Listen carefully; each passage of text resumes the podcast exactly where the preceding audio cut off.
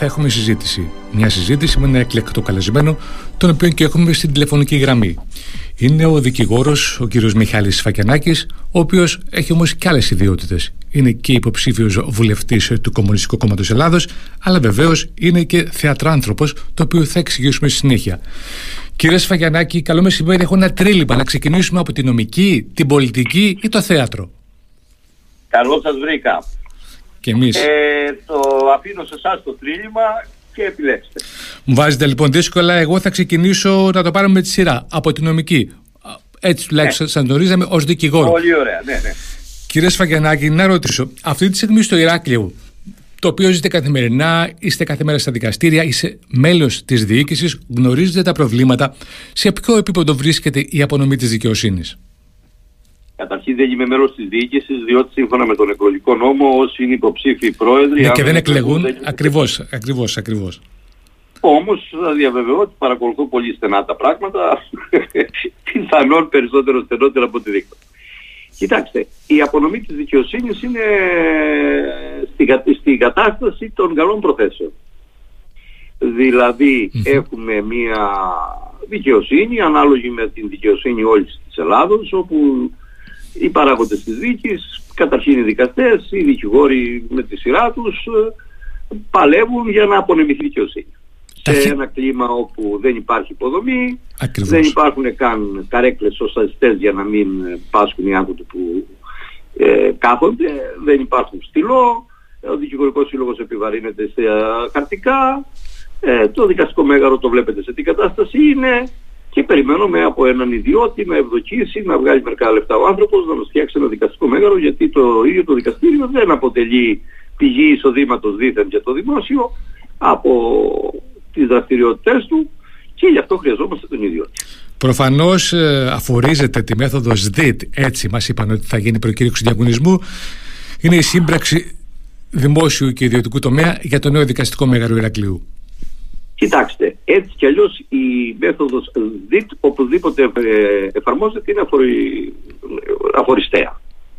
Και σας το λέω διότι ε, σίγουρα ο ελληνικός λαός παλεύει, αγωνίζεται, δουλεύει, παράγει, πληρώνει και δεν θέλει να πληρώνει άλλα. Δεν θέλει δηλαδή αν ταξιδέψει με το αυτοκίνητό του εκτός από τα έξοδα της βεζίνης και της εργατόρης που κάνει να πληρώνει και κανένα 50 για να διασχίσει την Εγνατία ή να πληρώνει άλλα τόσα και μπορεί και περισσότερα για να φτάσει στην κόρη του από την Αθήνα. Κατά τον ίδιο τρόπο όταν ο ελληνικός λαός πληρώνει για, να, για την απονομή της δικαιοσύνης δεν θέλει να πληρώνει το κράτος ενίκιο δίθεν σε έναν εργολάβο που θα κατασκευάσει ένα μέγαρο το οποίο μέγαρο θα κοστίσει ένα αλφα ποσό το οποίο ποσό όμως των 50 εκατομμυρίων ευρώ παραδείγματος χάρη θα μπορούσε να παραχθεί από το ίδιο το δικαστήριο εντός πενταετίας ε, και αν λάβουμε υπόψη μας και τα ενίκια που αυτή τη στιγμή πληρώνει το ελληνικό δημόσιο σε 10 χώρους γύρω-γύρω στο Ηράκλειο όπου νοικιάζει για να εγκαταστήσει τις υπηρεσίες της δικαιοσύνης, πιθανόν η πενταετία να ορίζεται σε τετραετία, τριετία ενδεχομένως και πάλι λέγοντας. Κύριε Σφακιανάκη, ακόμα και αν με ένα ανορθόδοξο κατά εσά τρόπο λύσουμε το πρόβλημα των υποδομών με ένα νέο δικαστικό μέγαρο με τον ιδιώτη. Ο ιδιώτης όμως τι μπορεί να κάνει στο κομμάτι της υποστελέχωσης των δικαστηρίων και δεύτερον στο κομμάτι της ταχύτητας απονομής δικαιοσύνης. Κοιτάξτε, αυτό το μπαλάκι δεν το έχει πετάξει απλά στον ιδιώτη η κυβέρνηση, αλλά αντίθετα το πετάει και σε πολλά κομμάτια. Δηλαδή, δείτε παραδείγματος χάρη, η απονομή δικαιοσύνης είναι και η απονομή σύνταξης. Βλέπετε πόσο ωραία πετάει την απονομή σύνταξη σε δικηγορικά γραφεία Ακριβώς. και δημιουργούνται και ειδικευμένοι συνταξιολόγοι δικηγόροι. Άρα... Θα δείτε αύριο μεθαύριο αναλόγως ότι αυτή η διαμεσολάβηση που γίνεται για λόγους ταχύτητας της δικαιοσύνης όχι κατά ανάγκη κακή από μόνη της έτσι mm-hmm, ναι, αλλά θα επεκταθεί και θα επεκταθεί με τον αμερικανικό τρόπο δηλαδή θα έχουμε διαμεσολάβηση στα πάντα κάτι θα δίνουμε, κάτι θα παίρνουμε και θα είμαστε όλοι ευχαριστημένοι θα διαπαιδαγωγήσουμε δηλαδή τον κόσμο σε μια κατεύθυνση ότι δεν υπάρχει η έννοια της δικαιοσύνης ε, παρά μόνο η έννοια της συναλλαγής. Αυτό δεν έχει γίνει ήδη. Έχει δεν χρειάζεται να το ονομάσουμε ΣΔΙΤ αυτό. Οι μηχανισμοί είναι έτοιμοι. Βλέπετε ότι όλα αυτά που έχουν γίνει με τα fast track στη δικαιοσύνη, κολοκύδια με τρίγανη που μας προέτειναν οι δανειστές μας και εφαρμόσαμε δεν έχουν επιταχύνει καθόλου την απονομή της δικαιοσύνης είτε της ποινικής είτε της αστικής, πολύ δε περισσότερο της διοικητικής. Και αυτή η συνέχιση της κατάστασης αυτής, δηλαδή των καθυστερήσεων, των ταλαιπωριών κλπ, οδηγεί υποπίεση τον πολίτη στο να αποφύγει στη διαμεσολάβηση, όπου καταλαβαίνετε σε μια διαμεσολάβηση ο χαμένος ή τέλος πάντων αυτός ο οποίος είναι από κάτω ή εμπεμπιωμένης ε, δυνατότητας, δεν είναι βέβαια η μεγάλη εταιρεία ή η μεγάλη τράπεζα.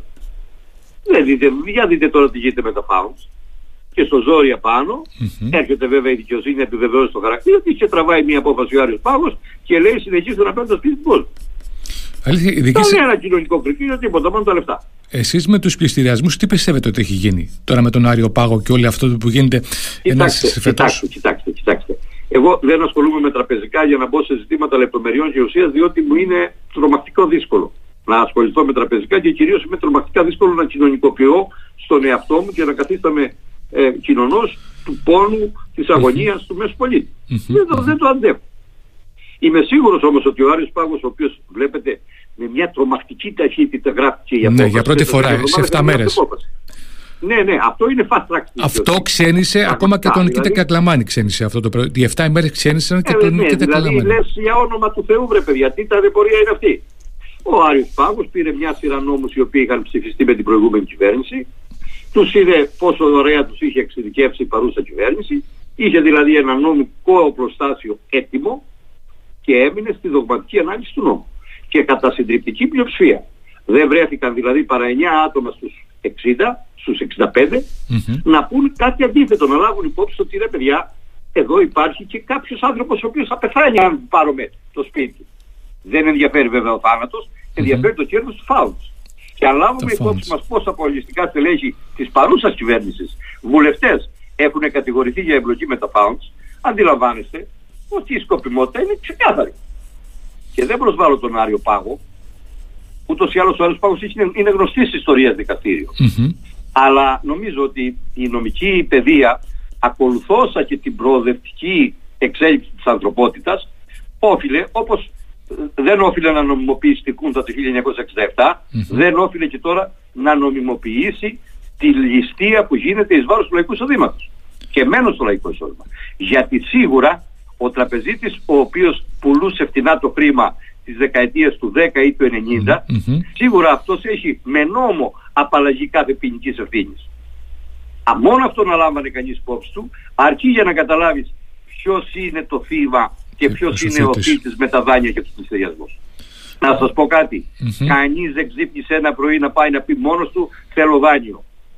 Το δάνειο το επιβάλλανε, το τρελάναν τους ανθρώπους με τα φτηνά με δίθεν ρήτρες ξένων νομισμάτων, αναγκάσανε δηλαδή τον κόσμο δημιουργώντας μια κουλτούρα γύρω από την ευμάρεια την οικονομική την ψεύτικη να πάρει το δάνειο για να τους πάρουν σήμερα το σπίτι και να τον κάνουν νικάρι στο σπίτι του δείτε τα υποδείγματα ιδιοκτησίας σε χώρες αγγλοσαξονικών συστημάτων όπως είναι η Αγγλία. Ναι. Όπου δεν έχουμε εκεί ιδιοκτήτες, έχουμε ενοικιαστές. Για 99 χρόνια, για 99 χρόνια ενοικιαστές όμως. Ναι, ναι, ναι, ναι. Ένα σύστημα το οποίο διαφέρει πολύ από το δικό μας και δυστυχώς ε, γίνονται προσπάθειες μίμησης. Να ρωτήσω κάτι άλλο. Εσείς πιστεύετε ότι ναι. μπορεί κάτι αποτελεσματικά να γίνει στο θέμα των πληστηριασμών και να έχουμε μια ουσιαστική απόφαση και όχι μόνο ακτιβισμούς; Κοιτάξτε, οποιαδήποτε κυβέρνηση, ανεξάρτητα από χρώμα, που θέλει να λάβει υπόψη της το λαϊκό ε, πρόβλημα που ονομάζεται απώλεια ιδιοκτησίας και περιουσίας σπιτιού, ε, δικαιώματος στη ζωή κλπ. έχει νομικό οπλοστάσιο να το κάνει. Ποιο είναι αυτό, μια πράξη νομοθετικού περιεχομένου η οποία θα τεινάζει στον αέρα την απόφαση του Αγιουπάγου, θα την πετάει στα κολλά των αχρήστων και θα έρθει να γίνει νόμος του κράτους εντός ενός μήνους. Ελία. Κατάλαβα. Πολιτική βούληση δεν έχουν. Ήδη λοιπόν έχουμε... Και δεν έχουν πολιτική βούληση, γιατί επιτρέψτε μου να κάνω μια ναι. προβοκάτσια τώρα. Γιατί αυτό τους υπαγορεύουν οι άνθρωποι οι οποίοι, τους οποίους εξυπηρετούν. Τόσο η προηγούμενη κυβέρνηση όσο και η νυν κυβέρνηση, δηλαδή τα pounds, οι ξένες τράπεζες, η Ευρωπαϊκή Ένωση και βέβαια ε, τα εδώ καρακόλια, εκπρόσωποι, αντιπρόσωποι κλπ. αυτών όλων.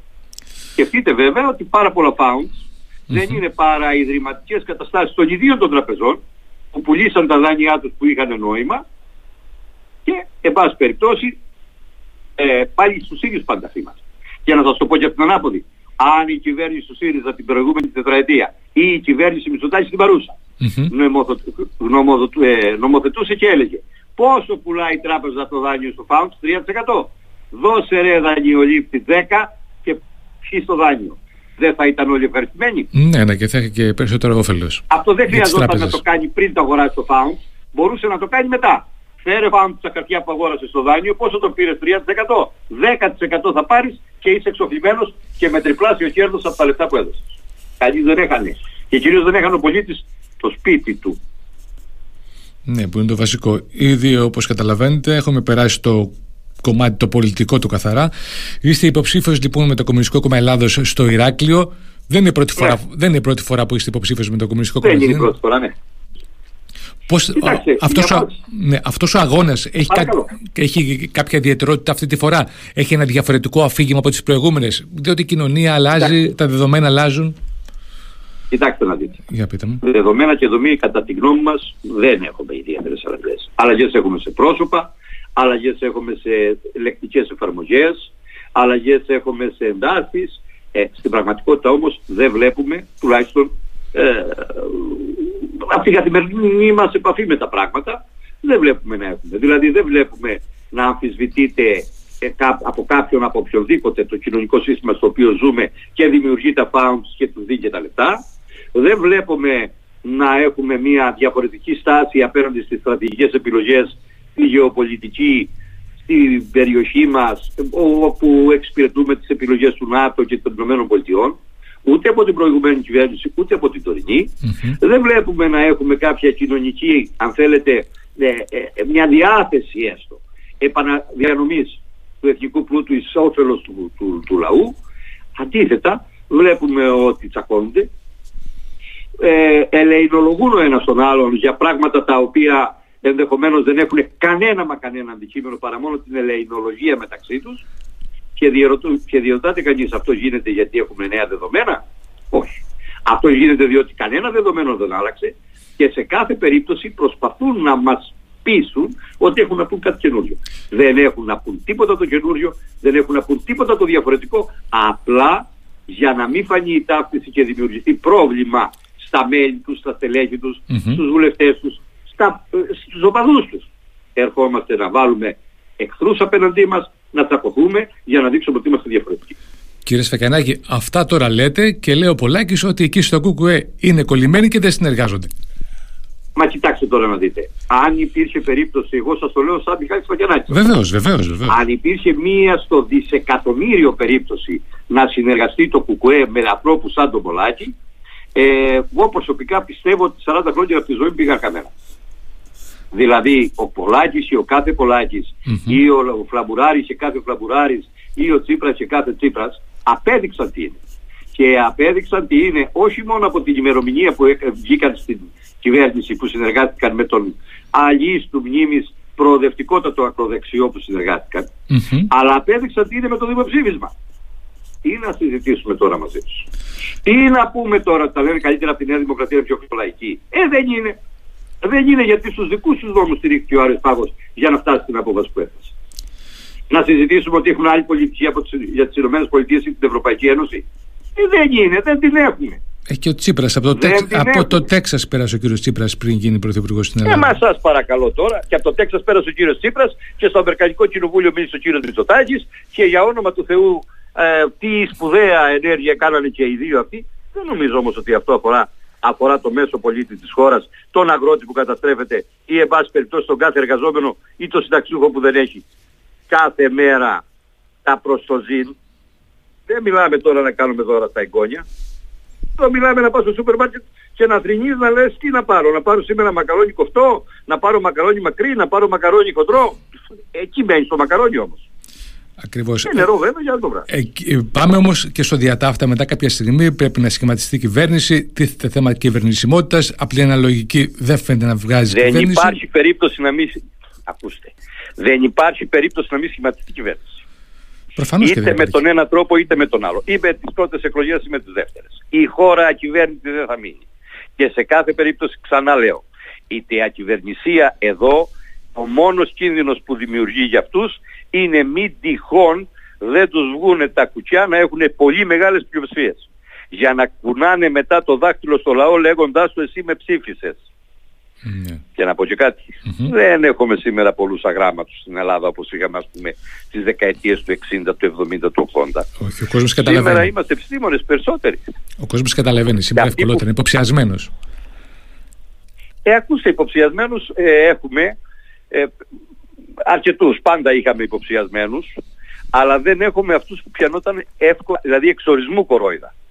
Τώρα έχουμε υποψιασμένους που θέλουν να πιαστούν κορόιδα. Είχαμε και, και κοψοχέριδες έχουμε όμως πολλούς. Κοψοχέριδες και εγώ το έχω ζήσει πάρα πολλές φορές και το έχω ζήσει και στις εκλογές του Δικηγορικού Συλλόγου αλλά δεν θέλω να επεκταθώ σε αυτό το πράγμα. Να ρωτήσω, ναι. εσείς θα βγείτε μεθαύριο που φαντάζομαι και όλο τον καιρό μετέχετε σε κλιμάκια απάτης στην ενδοχώρα του Ηρακλείου της Περιφερειακής Ενότητας. Τώρα, αυτή τη στιγμή, εσείς τι θεωρείτε το μεγαλύτερο πρόβλημα, τι απασχολεί τον κόσμο; Εντάξει, η ακρίβεια είναι δεδομένη, η φτώχεια, όλα αυτά. Υπάρχει κάτι άλλο που, που να τον ε, στρεσάρει πάρα πολύ; Κοιτάξτε, θεωρώ πάρα πολύ μεγάλο πρόβλημα για τον νομό Ηρακλείου ναι. και θεωρώ ότι θα βαθύνει κιόλας την πορεία το ζήτημα του πρωτογενούς τομέα όπως αυτός σήμερα ε, λειτουργεί. Δηλαδή, ε, στα πλαίσια των εφαρμογών των ευρωπαϊκών πολιτικών που ε, συνορίζονται τα κόμματα τα εξουσίας ποιος θα εφαρμόσει καλύτερα και περισσότερος, ε, οι άνθρωποι φτάνουν στο σημείο της ακαλλιεργησίας. Ναι. Και... Δηλαδή, σκεφτείτε τώρα, σκεφτείτε την τελευταία κομπίνα την περασμένη εβδομάδα που παίχτηκε με το λάδι. Με την τιμή του, ε; Εκεί που το λάδι έπιανε τιμή, mm-hmm. ξαφνικά σταμάτησαν να αγοράζουν για να ρίξουν την τιμή. Και αυτό το είδε ο κόσμος. Ναι, ναι, ναι. Και τι άλλο είδε ο κόσμος όμως. Ότι κανείς, μα κανείς δεν μίλησε γι' αυτό. Ναι, πέρασε έτσι. Έχετε δίκιο σε αυτό. Έτσι.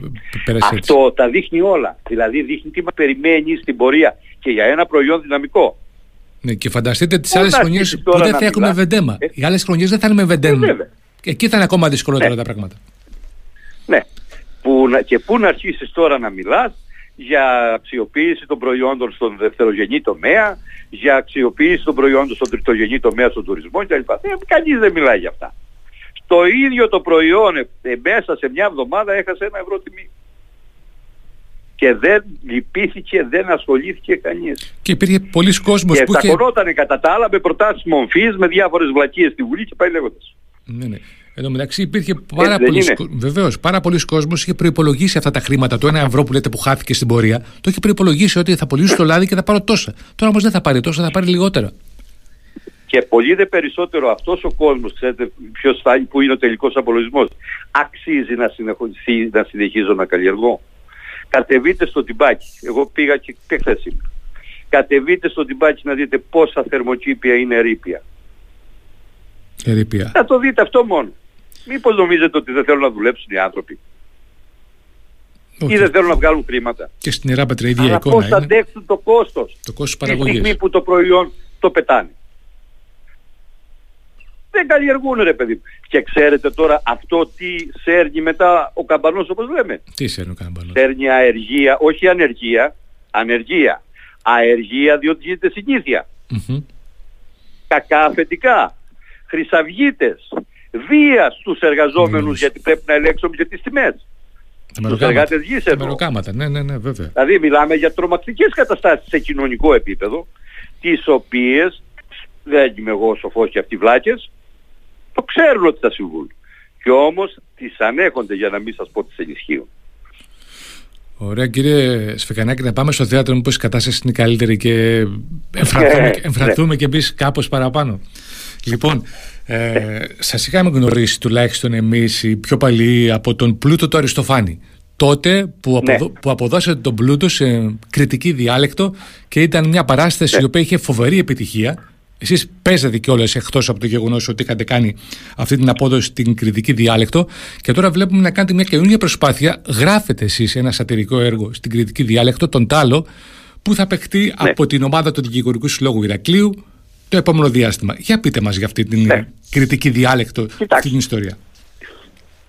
Εγώ ε, είχα την τιμή να επί Βασιλείου Λαμπρινού να λέμε και τα ονόματα έτσι γιατί πρέπει να αποδίδουμε τα Κέσσαρο στο Κέσσαρι επί Βασιλείου Λαμπρινού να παιχτεί ένα έργο μου από τη θεατρική ομάδα του Δικηγορικού Συλλόγου με μια μεγάλη δαπάνη για το Δικηγορικό τότε ο Βασίλης ο Λαμπρινός ήξερε ότι ήταν σοβαρή δουλειά και την χρηματοδότησε ένα λόγο. Όχι ήταν μόνο λεφτά στη τσέπη μας, προς Θεού. Όχι, όχι. Αλλά δεν εφίστη εξόδων και για την μορφή των σκηνικών και για το πρόγραμμα και όλα.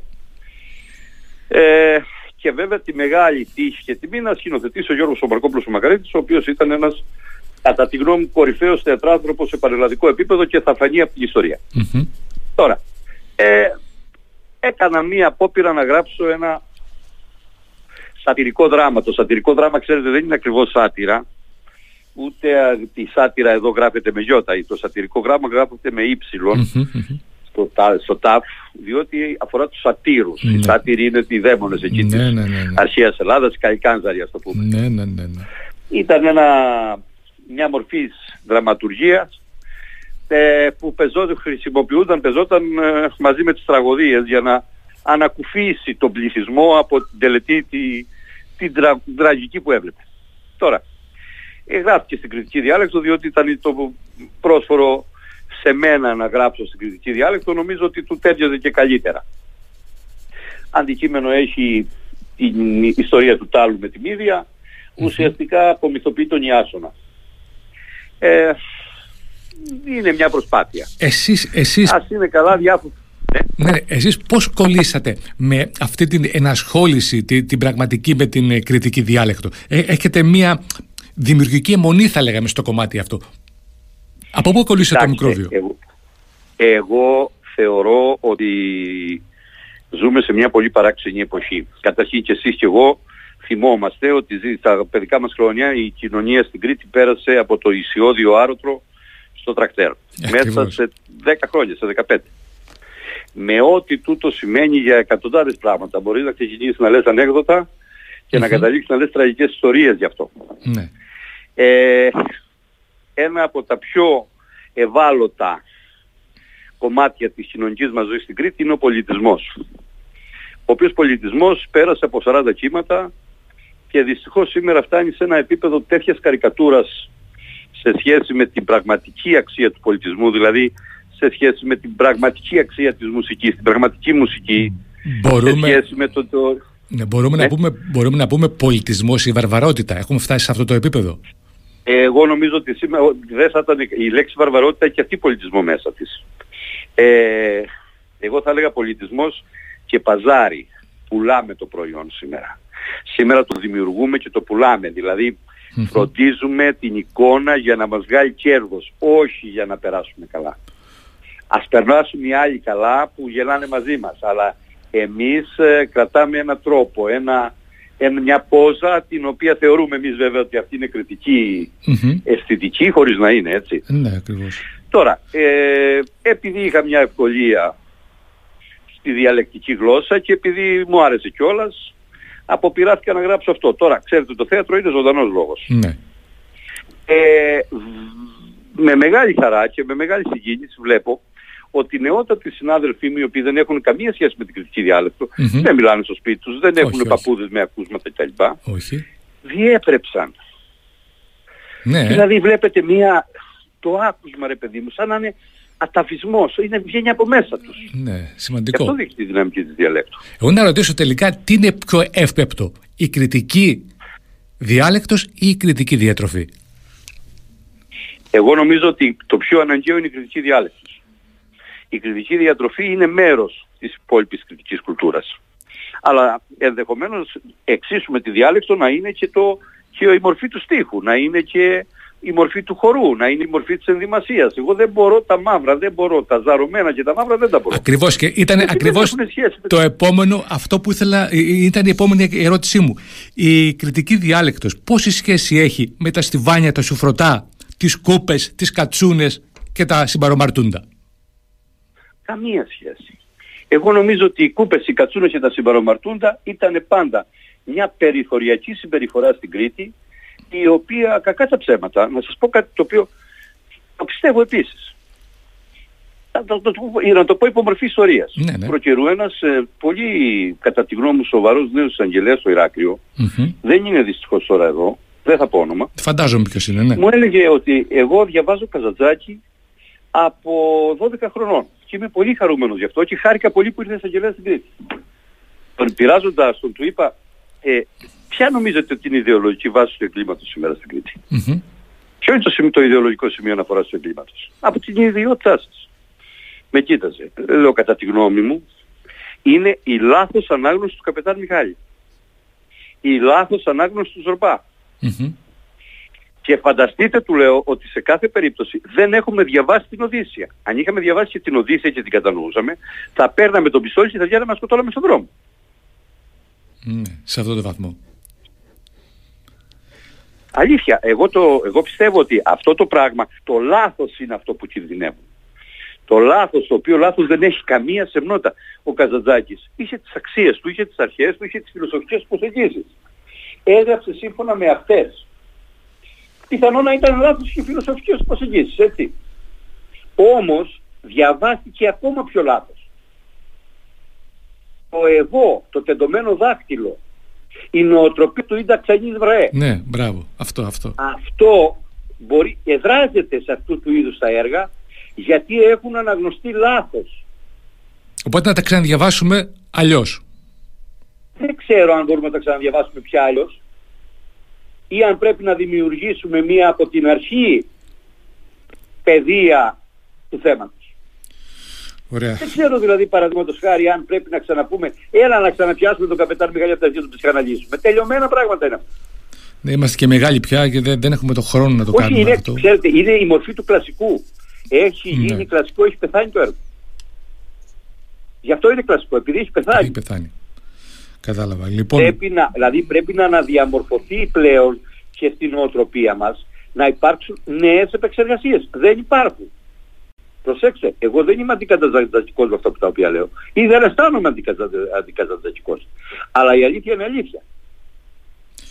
Βεβαίως, η λοιπόν. νοοτροπία του εγώ είναι νοοτροπία ξένη προς τον πληθυσμό που δημιούργησε την κριτική παράδοση. Έτσι ακριβώς κύριε Σταφενάκη. Αντίθετα ήταν η νοοτροπία του εμείς η οποία έχει υποχωρήσει και το εμείς είναι μεγάλη κατάκτηση να το αντιληφθούμε. Άσχετα πώς θα το εφαρμόσουμε. Ωραία. Κάπου εδώ ολοκληρώνεται η εκπομπή, κύριε Σφακιανάκη. Αφήσαμε ερωτήματα που δεν πρόλαβα να τα υποβάλω σε εσάς. Είχα ένα καλό ερώτημα για τη σχέση σας με τη θρησκεία, που είναι, ε, έχει μια μαγεία αυτή η συζήτηση μαζί σας, διότι είστε και ο Κομμουνιστικό Κόμμα Ελλάδος, έχετε ιδιαίτερη σχέση με τη θρησκεία. Κάνατε και ένα ταξίδι στους Αγίους Τόπους πρόσφατα. Αλλά αυτά πιστεύω Ναι. να έχουμε το χρόνο να τα πούμε σε μια άλλη εκπομπή. Μία λέξη μόνο θα σας πω για να μην το χάσετε κι αυτό. Πείτε μου. Το γεγονός ότι η οικογένειά μου είχε εικόνες στο σπίτι της, η μάνα μου θύμιαζε κάθε Σαββατοκύριακο, δεν με εμπόδισε να γίνω κομμουνιστής. Τέλεια λοιπόν. Εγώ σας εύχομαι καλή επιτυχία στον προεκλογικό αγώνα και εύχομαι σε μια άλλη Να είστε συζήτηση καλά. να πούμε πολλά περισσότερα. Καλό μεσημέρι. Ευχαριστώ πολύ. Γεια σας. Γεια σας. Γεια σας.